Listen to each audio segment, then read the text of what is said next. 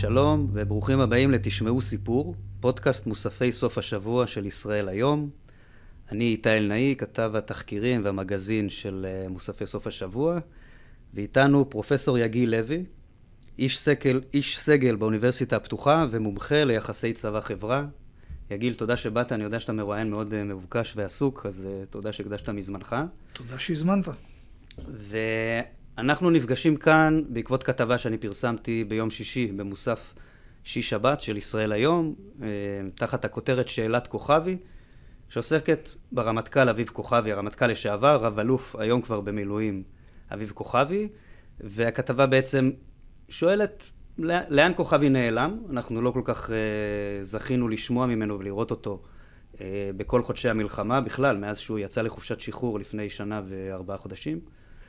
ועוסקת גם במידת האחריות שלו למחדל השבעה באוקטובר. בעצם uh, כמי שהיה, עמד בראש הצבא ממש התשעה חודשים לפני המלחמה, איפה מידת האחריות שלו? והזמנו אותך בשביל אה, להרחיב עוד קצת על הנושא הזה, אתה חוקר וכתבת על זה הרבה מאוד. אז עוד לפני שנרד לרזולוציות האלה, באמת, אני רוצה לשאול אותך, למה בעצם אביב כוכבי הוא דמות כזו מעניינת? זאת אומרת, יש בו משהו, אני חושב, איזו דמות מורכבת ומאוד מסקרנת, עם המון נוכחות, אה, וגם השפעה, גם על הצבא וגם בדברים שאתה כותב, גם אתה מראה איך הוא משפיע גם על החברה הישראלית, אני חושב. מה, מה יש בו שכל כך אה, מסקרן? יש בו, יש בו פוזה. אה, פוזה של קצין שהוא גם פילוסוף, הוא מאוד מתגאה ב, ב, בלימודי הפילוסופיה שלו. יש לו פוזה בכך שהוא uh, מציג את עצמו בכל מקום שבו הוא נמצא כרפורמטור. הוא בנה את שמו כרפורמטור עוד כמח"ט הצנחנים דרך הכניסה לרחובות שכם, לסמטאות שכם דרך הקירות. זאת אומרת, כאדם שחושב אחרת. כשאנחנו נזכרים בחומת מגן, זה כמעט תמיד אחד הסיפורים שחוזרים אליהם. נכון, איך אביב ש... כוכבי כמח"ט הצנחנים ממציא את השיטה הזאת של חדירה דרך הקירות בשביל לכבוש את בלטה, מחנה הפליטים בלטה. לגמרי, למרות שבחומת מגן היו עוד כמה וכמה מח"טים. כן.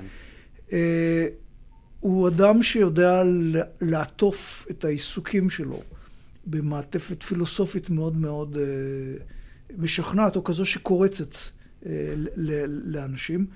אמרתי שהוא רפורמטור, הוא מאוהב ברפורמות. זאת אומרת, בכל מקום שבו הוא נמצא, הוא עוסק ברפורמות ומאוד אוהב את העיסוק ברפורמות.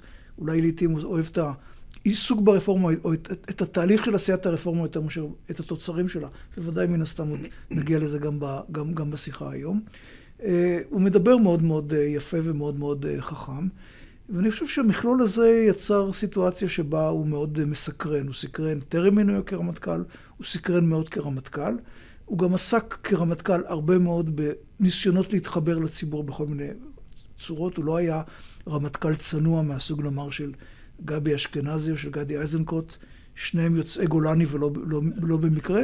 למרות שכוכבי לא התראיין כל כהונתו כרמטכ"ל, שמר את זה לסוף, והייתה ביקורת על כך שהוא בעצם נמנע משאלות קשות, זה, זה מתחבר לרצון שלו אולי אה, בהחלט, אבל, להיות אהוד ופופולרי. אבל החשיפה התקשורתית שלו הייתה מאוד מאוד... אה, מהונדסת. מאוד מאוד מהונדסת, אבל גם מאוד מאוד רחבה ו, ו, ונוכחת. לא בכדי הוא גם מישהו שניסה לפרסם ספר.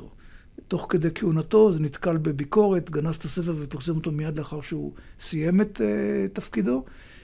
כלומר, כוכבי מאוד מחצין את עצמו, מאוד יודע לעטוף את עצמו צורות שהן לא שגרתיות לאיש צבא, ולכן הוא מאוד מעניין. הוא, הוא גם, אני חושב, אתה מכיר את ההיסטוריה של הצבא יותר טוב ממני, לא היו רמטכ"לים כאלה שנתפסו באמת כאינטלקטואלים וכאנשי אה, פילוסופיה ורוח, שכותבים ספר תוך כדי השירות שלהם, נכון? הוא, הוא חריג בנוף הזה. זאת אומרת, בדרך, בדרך כלל רמטכ"ל זה איש צבא, לוחם, שמתקדם בדרגות הפיקוד, אבל כוכבי יש בו איזה משהו שהוא אפילו כאילו קצת מעל הרמטכ"לות הרגילה.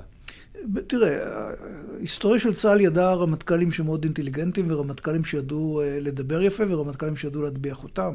אהוד ברק זה ודאי שם ש...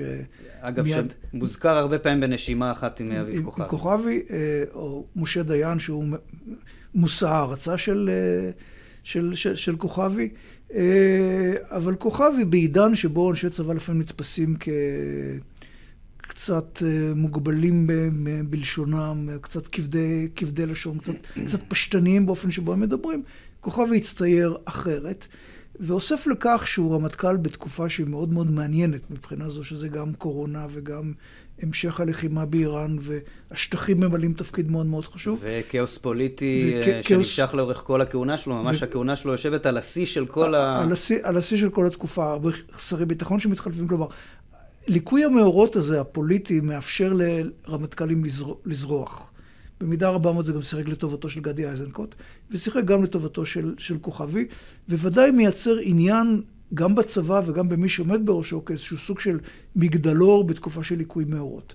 אז מכל המכלול הזה, כוכבי הוא איש מעניין. אוקיי, okay. אז אנחנו גם נש... ננסה לקשור את כל הקצוות האלה יחד במהלך השיחה. אני רק רוצה טיפה לספר על אחורי הקלעים של הכתבה. אה, יצאנו לדרך בעצם מתוך באמת, אה, אני, שמנו לב ש, שבאמת אביב כוכבי נעלם, ופחות אה, מתעסקים בו. ויצאנו לדרך בשביל לבדוק בעצם מה הוא עשה במלחמה. אז אני יכול להגיד מה הוא עשה. הוא, קודם כל הוא הקים חברה לתיאוליית הציבור, ביחד עם האלוף במילואים ישראל זיו, שאמורה לעסוק בשיקום העוטף. אה, והוא נאם בכנסים, למשל כנס של ישראל מתגייסת, הוא נאם שם על חזון הנגב המערבי, הוא עשה מסעות הסברה בחו"ל וכולי. לדברי מקורביו הוא גם ייעץ לכמה מקבלי החלטות, אבל מה שהוא לא עשה הוא לא ממש השתתף בלחימה. זאת אומרת, הוא לא בא לא כיועץ, לא כעוזר, לא כמישהו שמוצמד לאיזה אלוף פיקוד או לרמטכ"ל וכולי. ו, וגם את הדברים שהוא כן עשה, הוא עשה מתחת לרדאר מבחינה תקשורתית. כמו שמישהו אמר לי, אמ, זה בגלל שהוא מסתובב עם חמאה על הראש. ואז הכתבה גם קיבלה את השיפט של להתעסק לא רק באיפה אביב כוכבי עכשיו, אלא גם במידת האחריות שלו ואיזה באמת מה סוג החמאה ש, שרובצת לו על הראש. אמ, אני חושב שאי אפשר בכל מקרה להתעלם מזה שיש לו אחריות מסוימת, והוא גם בעצמו אמר, לקח את האחריות האלו, קיבל אותה. אמ, אבל אני רוצה לחזור, ופה אנחנו באמת נדבר על המשמע, בעיקר על, ה, על ההשפעה של תקופתו כרמטכ"ל, ואולי גם כראש אמ"ן, על, על, על המלחמה הנוכחית.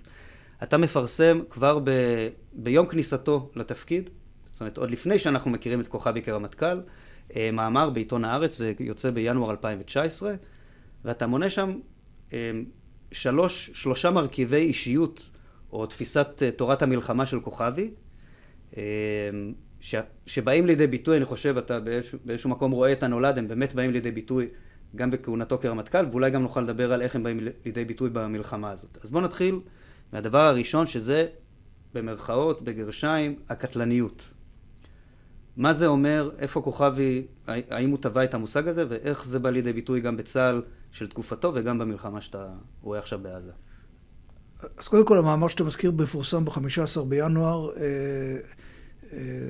כמה שעות לאחר הפרסום, אה, כוכבי, במעמד כניסתו לתפקיד, מדבר לראשונה על כך שהוא מתחייב להעמיד לרשות מדינת ישראל צבא קטלני.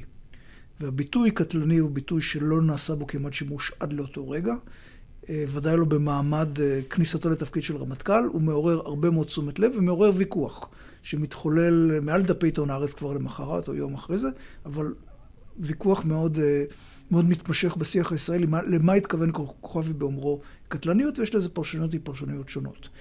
Uh, המושג קטלניות הוא מושג uh, מעניין, כי קודם כל לפני כוכבי כאמור לא השתמשו בו. הוא מופיע אמנם בדוקטרינת צה"ל של uh, גדי איזנקוט, אבל בצורה מאוד מאוד מינורית, וודאי לא, ודאי לא קניין מרכזי. Uh, לקטלניות בא ואומר, אנחנו צריכים לשפר את יכולת, את, את קצב האש שלנו ואת הדיוק שלו, על מנת שנוכל להסב לאויב uh, נזק ממשי.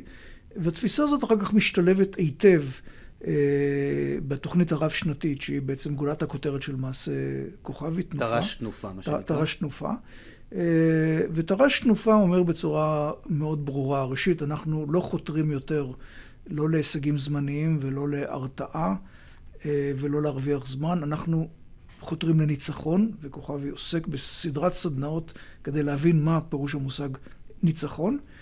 וכפי שהוא אומר, וכפי שגם אומרים אוהדיו השונים, הכוונה היא לראות הרבה יותר מאשר הראינו בעבר, בקצב הרבה יותר גדול, בצורה יותר מדויקת, אה, עם מודיעין משוכלל, על ידי חיבור הרבה יותר טוב סינרגטי בין המודיעין לבין אה, הדרג היורה של, של, של, של הצבא, גם כדי, גם כדי להגיב אה, מאוד מאוד מהר. אה, וכל זה אנחנו עושים משום שתפקידנו לאתר את מוקדי הכוח של הצבא, של, סליחה, את מוקדי הכוח של האויב, אה, בזמן קצר, כדי להגיע להכרעה מאוד מהירה. ואנחנו רוצים הכרעה שפירושו של דבר שאנחנו מפרקים את האויב מהיכולת הצבאית שלו.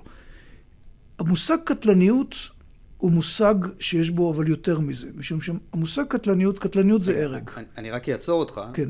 ברמה הטקטית אנחנו באמת רואים את זה עכשיו במלחמה, אבל אתה טוען שיש פה גם איזו באמת השפעה אסטרטגית להמשגה הזאת של קטלניות ושל הרג וכולי. ודאי, כי המושג קטלניות, גם עם אה, מקורביו של כוכבי כמו תת-אלוף ערן אורטל, אה, ראש מרכז דדו, נתן לזה פרשנות מאוד תמימה, זה דבר שהצבא עושה כדי לחזק את היעילות שלו. הצבא עוסק ביעילות משחר היווסדו. וכך, וכמו כמו כל צבא. המושג קטלניות הוא בכל זאת מושג חריג. והוא בא ואומר, קטלניות זה הרג, ב... על, על פי אקדמיה ללשון עברית, כך שאנחנו מדברים על צבא קטלני זה צבא שמסב הרג. שפת ההרג היא לא השפה המקובלת של צה"ל, לפחות לא בעבר. צבא מדבר על ביטחון, צבא מדבר על הרתעה, על הכרעה, על הרבה מאוד מושגים, הוא לא מדבר על הרג. מרגע שבו רמטכ"ל מדבר על קטלניות, מרגע שבו רמטכ"ל הולך לאימונים ואומר, אחד הדברים שאתם צריכים לבדוק זה גם כמה השמדתם. שפת ההרג נכנסת לצבא, ואנחנו רואים את זה בולט מאוד בתקופתו של כוכבי, ועוד יותר בולט מאוד בשפה שבה מפקדים משתמשים במלחמה הנוכחית. זה זר לתרבותו של הצבא. קטלניות פירושו של דבר גם שהצבא נמדד, או יחידות נמדדות על פי מידת ההרג שהן מסבות לצד השני. כלומר, זה קריטריון שהוא קריטריון מאוד מאוד חשוב ומרכזי. הוא יכול להוביל להפגנה של הישגים במונחים של הרג, לספירה של הרוגים, שזו תופעה שהחלה בתקופתו של אה, אייזנקוט, אבל גם היא זרה לתרבות הישראלית. צה"ל לא נהג לספור, מאז ומעולם לא נהג לספור גופות. היום אנחנו מקבלים דיווח יומי. על הגופות שנספרו בצד השני. זה בהחלט מטה גם לביקור, ל, ל, ל, ל, לנתונים מוטים. הרי מי סופר? בסופו של סופרים, סופרים, סופרים אה, בני אדם. זה גם מס, מטה את החשיבה מאמות מידה שאינן אמות מידה של הרג. לעתים אמות המידה הצבאיות הן דווקא לא של הרג. למשל, כאשר הצבא נלחם באינתיפאדת היחידים. ב-2015-2016 בגדה, הצבא התגאה מאוד בכך שמדיניותו הייתה להמעיץ בפגיעה בפלסטינים, לאו דווקא, לא רק בפלסטינים חפים מפשע, אלא גם בפלסטינים שאינם חפים מפשע, על מנת שלא להבעיר את השטח. יש תיאור יפה של אלוף הפיקוד שמדבר על מה, מה עושות ההלוויות ההמוניות האלה. כלומר, הצבא חשב באותם שנים של אייזנקוט חשיבה שהיא חשיבה פוליטית, מדינית. רק נדגיש שהקטלניות הזאת של כוכבי, ואני חושב שגם רואים את זה במלחמה, זה לא כמובן נגד אה, בלתי מעורבים או אזרחים או חפים מפשע. זאת אומרת, הצבא כן מתאמץ, אני חושב, לא לפגוע בחייהם לפחות. הוא אה, כן מפציץ בניינים ותשתיות. אני חולק עליך. אוקיי. אני, אני חולק עליך. אה, שיעור הפגיעה בחפים מפשע במלחמה הנוכחית היא חסרת תקדים בהיסטוריה שלנו. גם על פי הנתונים שכרגע פחות או יותר אנחנו יודעים, ועל כל אה, לוחם חמאס הרוג ישנם שני אזרחים שנהרגו. אה, בניגוד למה שלא פעם עיתונאים ופרשנים כותבים, זו לא הפרופורציה המקובלת במלחמות של העידן החדש. כן, אבל בכל זאת אנחנו נלחמים, סליחה שאני מקשה עליך בקטע הזה, נלחמים בק... במקום מאוד מאוד צפוף עם המון אוכלוסייה שגם החמאס משתמש בה כמגן אנושי במקרים רבים. נכון, זה אבל לא שונה למשל מהסיטואציה שבה האמריקאים לחמו בעיראק. ובכל זאת, הפרופורציות שם היו הרבה יותר נמוכות. אה, תנאי הלחימה עדיין לא אמורים לשבש לא את הסדר המוסרי שלנו, וגם לא את מידת המחויבות שלנו למשפט הבינלאומי. נושא שאנחנו נצטרך מאוד להיחשף אליו כשגורמים בינלאומיים יעסקו בצורה הרבה יותר מוסיפת בחקירת מה שקרה במלחמה הזאת. אבל העניין הזה של הרג, הרג במקצב מאוד מאוד גבוה, זה חלק מן האתוס של אביב כוכבי. נזכיר, או לא נזכיר, שאחד הדברים שמאפיינים את העבודה שלו היה לראשונה השילוב של אה, בינה מלאכותית בתכנון של בנק המטרות. וכוכבי אומר בסוף כהונתו, אנחנו עברנו מסיטואציה שבה יכולנו לייצר כ-50 מטרות בשנה לעיתים, ליכולת לייצר 100 מטרות ביום. ולפי הבנתי, קצב ייצור המטרות היום על ידי מערכת הנקראת הבשורה משום מה, אה, הוא הרבה יותר, הרבה יותר, הרבה יותר גבוה. רגע, אני, אני רוצה לקשור את זה גם לנושא של הכתבה. איפה הקטלניות קשורה במחדל השבעה באוקטובר? זאת אומרת, האם היא תרמה על ההרדמה הזאת אה, מול חמאס? האם היא אה, שינתה את הצורה שבה אנחנו מגנים על עצמנו לאורך קו, לאורך קו הגבול? מה... איפה זה מתחבר? בואו נחבר את הקטלניות לטכנולוגיה. המאפיין את עידן אביב כוכבי הוא שהצבא, מרגע שבו הוא מדבר על ניצחון, על היכולת לפרק, מיכול, לפרק את האויב מיכולתו, ולעשות את זה מהר, דבר שאנחנו לחלוטין לא רואים אותו עכשיו. Mm-hmm. הצבא בעצם מבטיח לדרג הפוליטי אה, הישגים שמנותקים מאיזשהו חזון מדיני. בשונה מרמטכ"לים שקדמו לו, שאמרו בצורות כאלו או אחרות, לסכסוך הישראלי-ערבי, או בעיקר הסכסוך הישראלי-פלסטיני, אבל גם הישראלי-לבנוני, אין פתרון צבאי, אלא יש אך ורק פתרון מדיני. דן שומרון לפני עשרות שנים היה מאוד בוטה בעניין הזה, אבל גם מי שירש אותו דיברו בצור, בצורות שונות. החזון המדיני, או המילה מדיני, אה, נעדרה בכל מיני צורות. מהרטוריקה של כוכבי ומהרטוריקה של אנשים סביב כוכבי שפרסמו בצורה מאוד מאוד רחבה אה, באמצעי התקשורת הפנים, הפנים, הפנים צבאיים, כלומר, הכתב העת בין הכתבים שהוא כתב עת לכאורה שאמור לעודד חשיבה בהוצאתו של מרכז, מרכז דדו. בעצם כוכבי אמר אין צורך בפתרון מדיני, אם נצטרך נהרוג כמה שיותר מהם וננצח. זאת אומרת, הוא לא אמר ה... את זה במילים האלה, אבל מה שהוא בא ואמר, אנחנו נותנים לדרג הפוליטי פתרון טכנולוגי, שהוא פתרון של הכרעתו של האויב, אנחנו משכללים אותו כדי להתגבר על החולשות שבאו לידי ביטוי עד היום בסבבים השונים שלנו מול הלבנונים ובעיקר העזתים, בכך שהגענו להישגים חלקיים למרות היתרון הגדול שלנו הצבאי על הצד השני. ובעניין הזה ישנם שתי מכשלות גדולות שקשורות מאוד לעניין אוקטובר. האחת היא כאמור שהמילה מדיני נעלמת, ואנשי צבא בכל מיני צורות לא מדברים על כך שתפקידם בעצם לספק לדרג המדיני פתרון שהוא פתרון ביניים. שזה אגב תפקידו הקלאסי של צבא, לספק לו פתרון ואורך נשימה כדי שהדרג המדיני יוכל לתרגם את ההישגים הצבאיים להישגים מדיניים, ויעשה את זה אבל מנקודת מבט של יתרון. זה פחות או יותר הפילוסופיה של יחסי צבא עם, עם, עם, עם, עם פוליטיקה. אגב, נעסוק גם בדרג המדיני, זה לא הכל כמובן אשמת כוכב. ודאי, מיד נגיע לזה. אבל העניין הזה נעלם לחלוטין. והטכנולוגיה מוצגת ככל יכולה וככזו שיכולה להכריע. זה מתחבר לבעיה נוספת. אה, בהפעלה של כוח יש מימד שנקרא לו בשפה קצת אה, מפוצצת דיאלקט, מימד דיאלקטי. כלומר, מי שכנגדו מופעל הכוח, בסופו של דבר יכול למצוא את הדרך להתגבר על האופן שבו מופעל הכוח, לנצל את חסרונותיו של היריב החזק ממנו, ולתרגם את החסרונות האלה לית, ליתרון.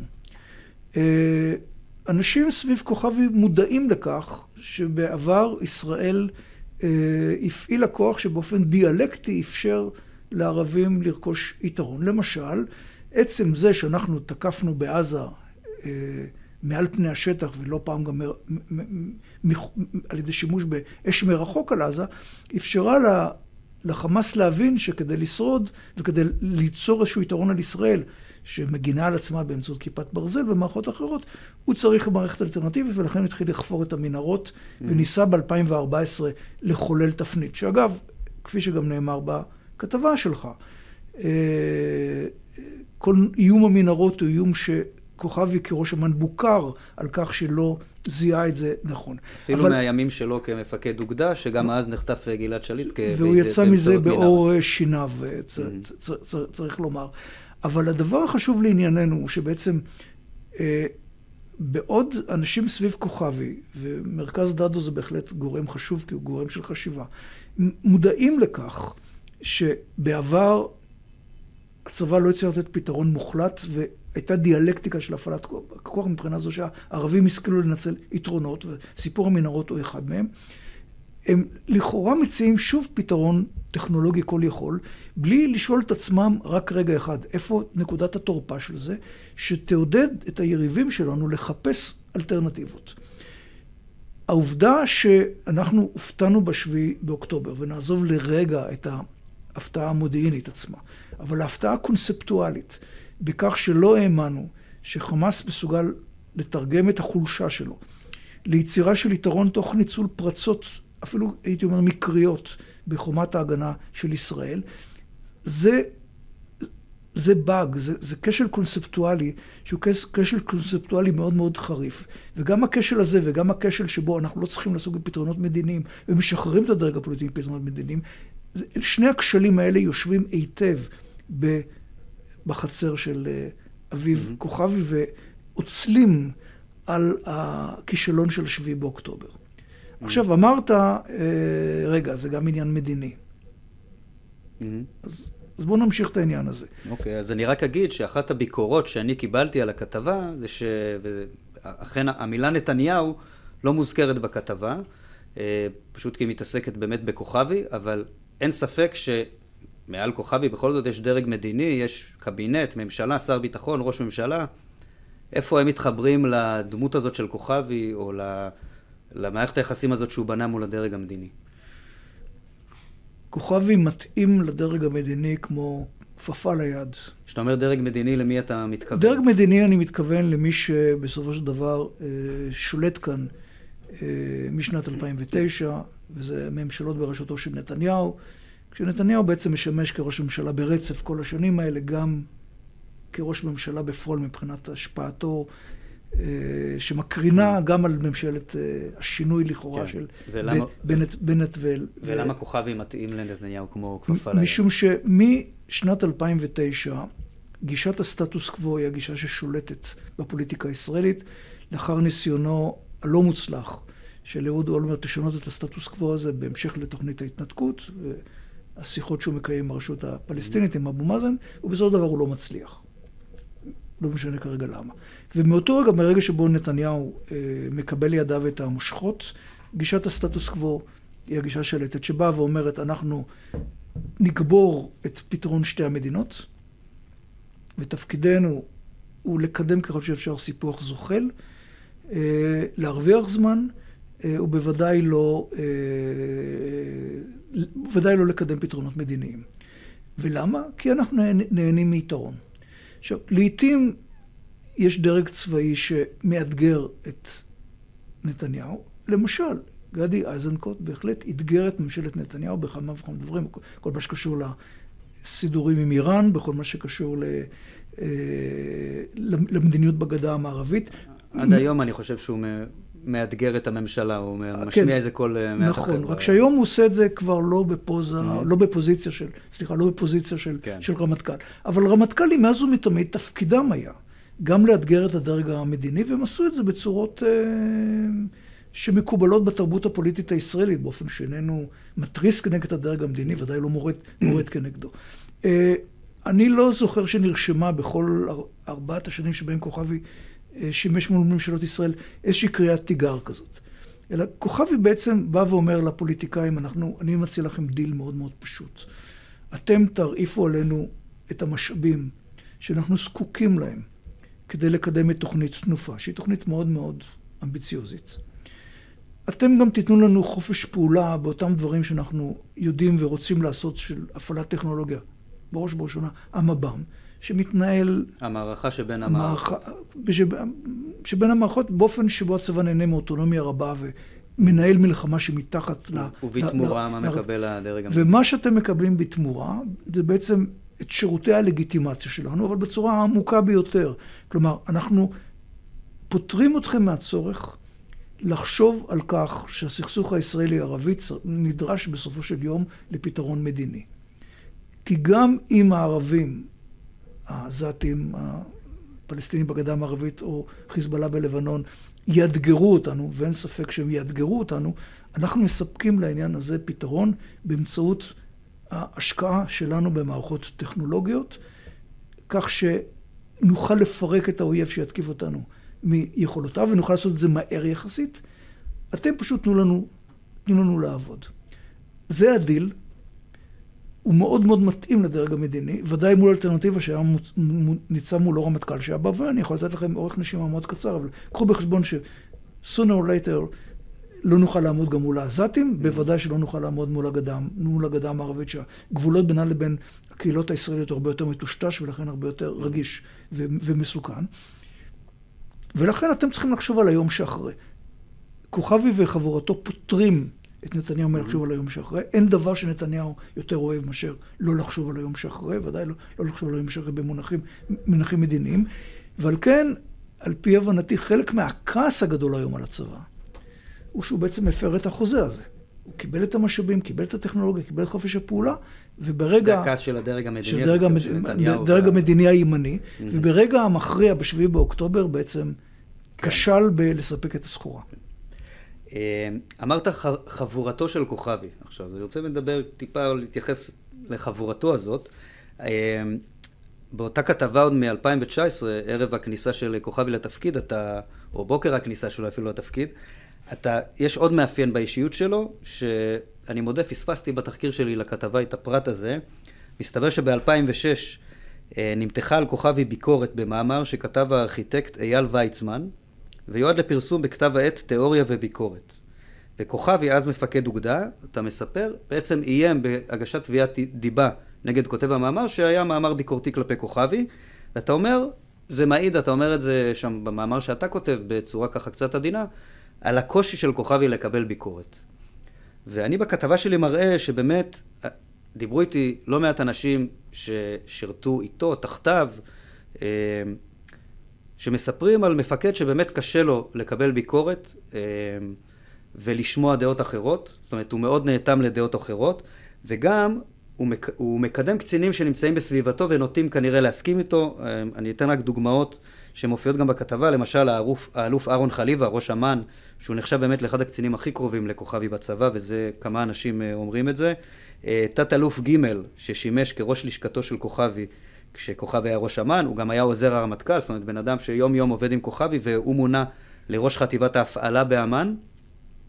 ותת-אלוף עמית סער, שהיה עוזרו האישי של כוכבי כראש אמ"ן, שמונה לראש חטיבת המחקר באמ"ן. וזה בזמן שכוכבי כבר רמטכ"ל, הוא בעצם חותם על המינויים האלה, ו- ויוצא שנוצר מצב שכל הפירמידה בעצם של אמ"ן, זאת אומרת, מפקדי החטיבות, ראשי החטיבות וראש האגף, הם אנשים מאוד מאוד מקורבים לכוכבי, ובכתבה אני עוסק באיך אנשים כאלה קצת קשה אולי להם אה, לסדוק את הקונספציה בדבר העניין של חמאס מורתע וכולי.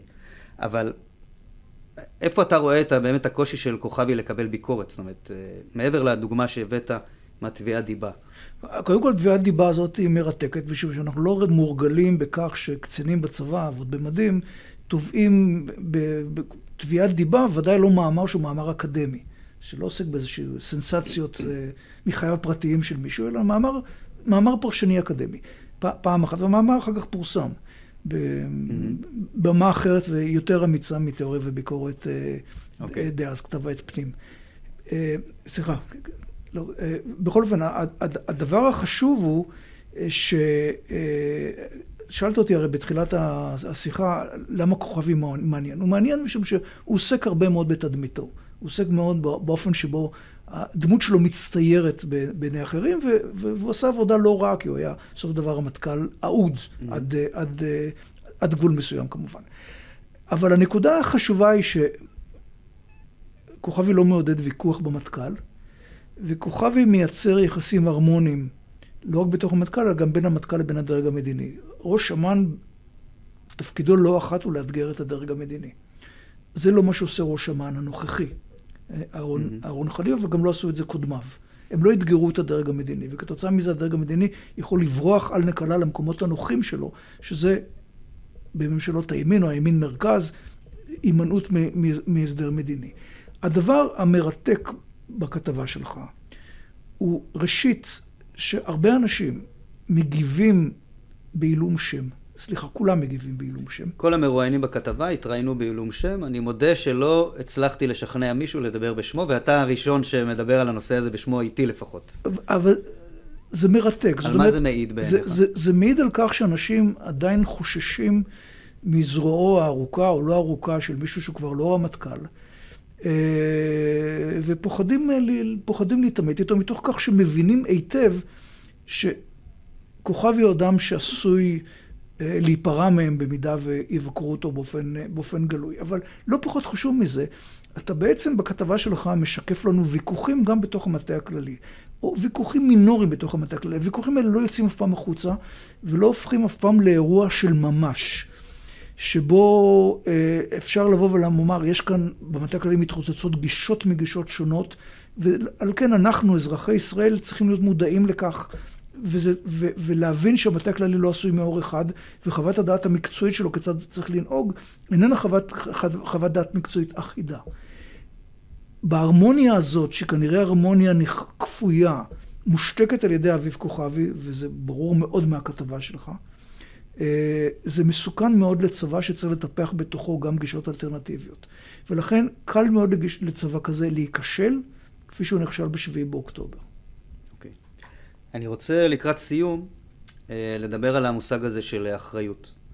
אה, כוכבי, קודם כל הוא שתק במשך הרבה זמן מאז פרוץ המלחמה ונשא נאום ב-15 בינואר 24, זה בעצם היום הראשון שהוא יוצא לאזרחות, הוא משתחרר אחרי שנה של מה שנקרא חפשש, חופשת שחרור, ואז הוא נואם את, כאילו התירוץ הרשמי היה שעד אז הוא היה חייל והוא לא יכל להתבטא בחופשיות, אבל באותו יום ראשון כאזרח הוא אומר, אני אחראי להחלטות ולפעולות שנעשו בתקופתי, אני שואל את עצמי ללא הרף מה יכולנו לעשות אחרת. השבעה באוקטובר הוא אירוע מזעזע ומכונן כאחד שמחייב בירור עמוק ותחקירים נוקבים. עכשיו אני רוצה לשאול אותך שתי שאלות. אחת, מה דעתך על קבלת האחריות הזאת? האם זה, לא יודע, מספק או לא מספק, אם אפשר בכלל להשתמש בשאלה הזאת? והדבר השני, מה המשמעות בפועל של קבלת אחריות של רמטכ"ל שכבר סיים את תפקידו? זאת אומרת, הוא כבר לא יכול להתפטר מהתפקיד, אז, אז מה זה בעצם אומר חוץ מ, אה, מן השפה ולחוץ? זאת אומרת, חוץ מנאום שבו הוא מקבל על עצמו איזושהי מידה מסוימת של אחריות. הנאום הזה הוא נאום אה, חסר אחריות. אוקיי. Okay. מה yeah. שאומר אביב כוכבי, אני אחראי. זה שהוא אחראי ידענו גם לפני שהוא אמר את זה, כי כרמטכ"ל הוא אחראי לכל מה שנעשה בתקופתו. מה מן האחריות הזו נוגעת ישירות למה שקרה בשביעי באוקטובר? מה מן האחריות הזו מדובר בקלקולים שהוא אחראי להם והרצי הלוי לא הספיק לתקן? או בקלקולים שהוא אחראי להם והרצי הלוי המשיך את הקו ואפילו העצים אותם? בעניין הזה כוכבי איננו נוגע. אנחנו לא שומעים ממנו מילה, לא על הסגידה לטכנולוגיה ועל הרצת הטכנולוגיה, ועל כך שאמן לא פעם נמדד בכך שהוא זיהה משאית תחמושת באיזשהו מקום והצליח, דרך זה הצלחנו ליירט אותה, אבל לא ביכולת שלו לתת חוות דעת יותר מקיפות, ועל הכישלון של אמן לזהות את האביב הערבי, אתה כתבת ב... במאמר שלך. כלומר, אין כאן שום אמירה ספציפית שבאה ואומרת, אני, אביב כוכבי, אחראי לכך שתחת שרביטי קרו דברים מאוד מאוד מסוימים שהיום בראייה רטרוספקטיבית אני חושב שהם היו שגויים ואני מקבל את האחריות על כך. הוא לא אומר שום דבר, הוא אומר משפט שהוא משפט מאוד כללי, זה קוסם, ודאי בתקופה שבה יש ראש ממשלה שלא לוקח על עצמו אחריות. זה אבל... מסמן גם קצת וי ליד הרובריקה הזאת של הוא מסמן קצת וי, ודאי, והפילוסוף שוב אמר משהו שנשמע טוב. אה, לציבור שלו, אבל לא אומר שום דבר. האחריות של כוכבי למה שקרה בשביעי באוקטובר ואחרי השביעי באוקטובר היא אחריות מכרעת. הצבא שנלחם בשביעי באוקטובר, או לא כל כך נלחם בשביעי באוקטובר עצמו, הוא הצבא שכוכבי עיצב. ושהרצי הלוי אולי ניסה לתקן, אולי לא ניסה לתקן, זה עם הזמן נדע, אבל זה, זה הצבא שכוכבי במשך ארבע שנים, שבהם הוא נהנה מעצמאות בלתי רגילה מהדרג המדיני, הוא עיצב אותו. ולכן זה הצבא שלו, והוא נושא באחריות. אין לזה שום משמעות פורמלית, אי אפשר לפטר את כוכבי, ובוודאי לא להעניש אותו, ולא צריך גם להעניש אותו, אבל במובן של הסנקציה הציבורית, להבין שזה אדם שאחראי לאחד הכישלונות המונומנטליים של הצבא, זה משהו שהציבור צריך לדעת ולזכור, אם וכאשר כוכבי יבקש פעם את אמונו של הציבור, הוא יצטרך לשכנע שהוא אכן השתנה. טעויות מהסוג הזה שנעשו, והן טעויות מאוד עמוקות תרבותיות, כפי שניסינו קצת לגעת בשיחה הזאת, אה, לא יישנו יותר. אוקיי. Okay. טוב, בנימה זו אנחנו נסיים. תודה לך, יגיל לוי, פרופסור יגיל לוי. ועוד נתראה בעתיד. תודה לך, איתי. תודה.